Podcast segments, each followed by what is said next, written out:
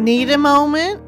Breathe and pause for Kingdom Moments, featuring the best devotional readings and excerpts from writings written and read by apostle, author, and podcaster Dr. Lee Ann B. Marino. Take a few minutes, sit back, and focus to let these kingdom words fill you with hope as you take time to be encouraged by this spiritual pause. Want to learn more? Visit Apostle Marino's website at kingdompowernow.org. Selah.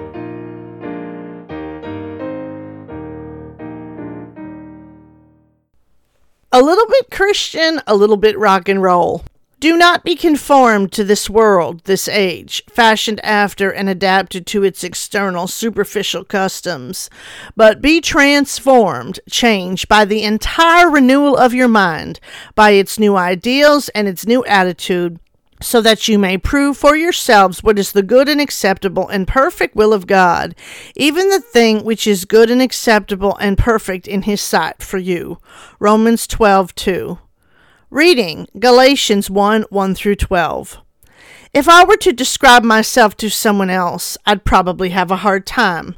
I don't think it's ever easy for us to explain ourselves and our nature to others, especially given we don't perceive ourselves the same way that others do. I often make the joke that no matter how good you might tell a woman that she looks, she still thinks she's a cow.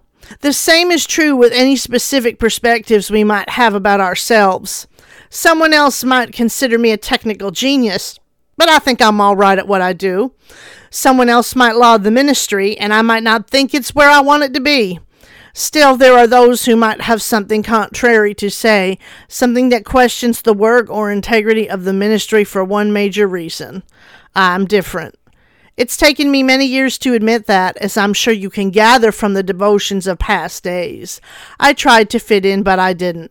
In fact, I have never fit in 100% anywhere I have been. I've done better in some places than others, but the truth is that I have never entirely conformed anywhere. One of my friends calls me a nonconformist, and I love it. The reason for this is simple. I don't feel that any place has all the answers. Some might think so, but if the only way for me to fit in is to resemble all your rules, then that tells me something about your rules. They are made by men. Traditions are funny things. They leave us complacent and comfortable. But we are quick to pick them up when the systems we follow fail us in some way. They help us maintain our identities as whatever we are, especially when we know whatever it is just isn't working or has questions within it. They keep us a lot Christian and avoid anything that makes us a little bit rock and roll. Tradition makes the two opposite. It makes it so that we can't be anything but, well, steeped in traditional ideals and roles. I've spent years experiencing tradition and have been on both sides of the traditional debate. I've been steeped in tradition, lived in tradition, and tried to fit my non-conforming self into the traditional mold. Still, there's always been a part of me that remains a little bit rock and roll. I like leather dress suits. I'm not real demure. And well, tradition has this nasty way of boring me. I like energy and excitement, and I never want to be someone who is so untouchable and unapproachable because I can't relate to issues in the real world. If it's possible to combine the energy of a rock star with the energy of Christian, I'd like to think I meet with the definition. None of us should get so lost in fitting in, conforming to an abstract version of belief manifest through the rules of men, that we lose touch with the things going on in this world and being people who are likable and pleasant.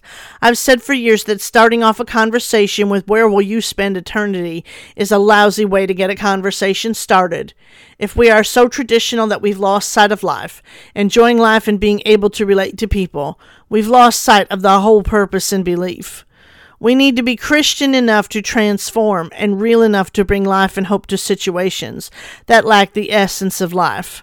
So don't be surprised if you see me in my typical nonconforming style, talking with someone about rock and roll, jeans, fashion, or television. It's all part of process. Nothing binds me nor hinders. I'm sowing seeds for life, so people know where to come when they are ready for whatever's next.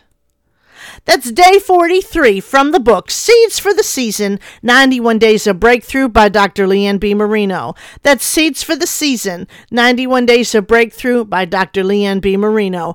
Go on Amazon.com or wherever books are sold and get your copy today.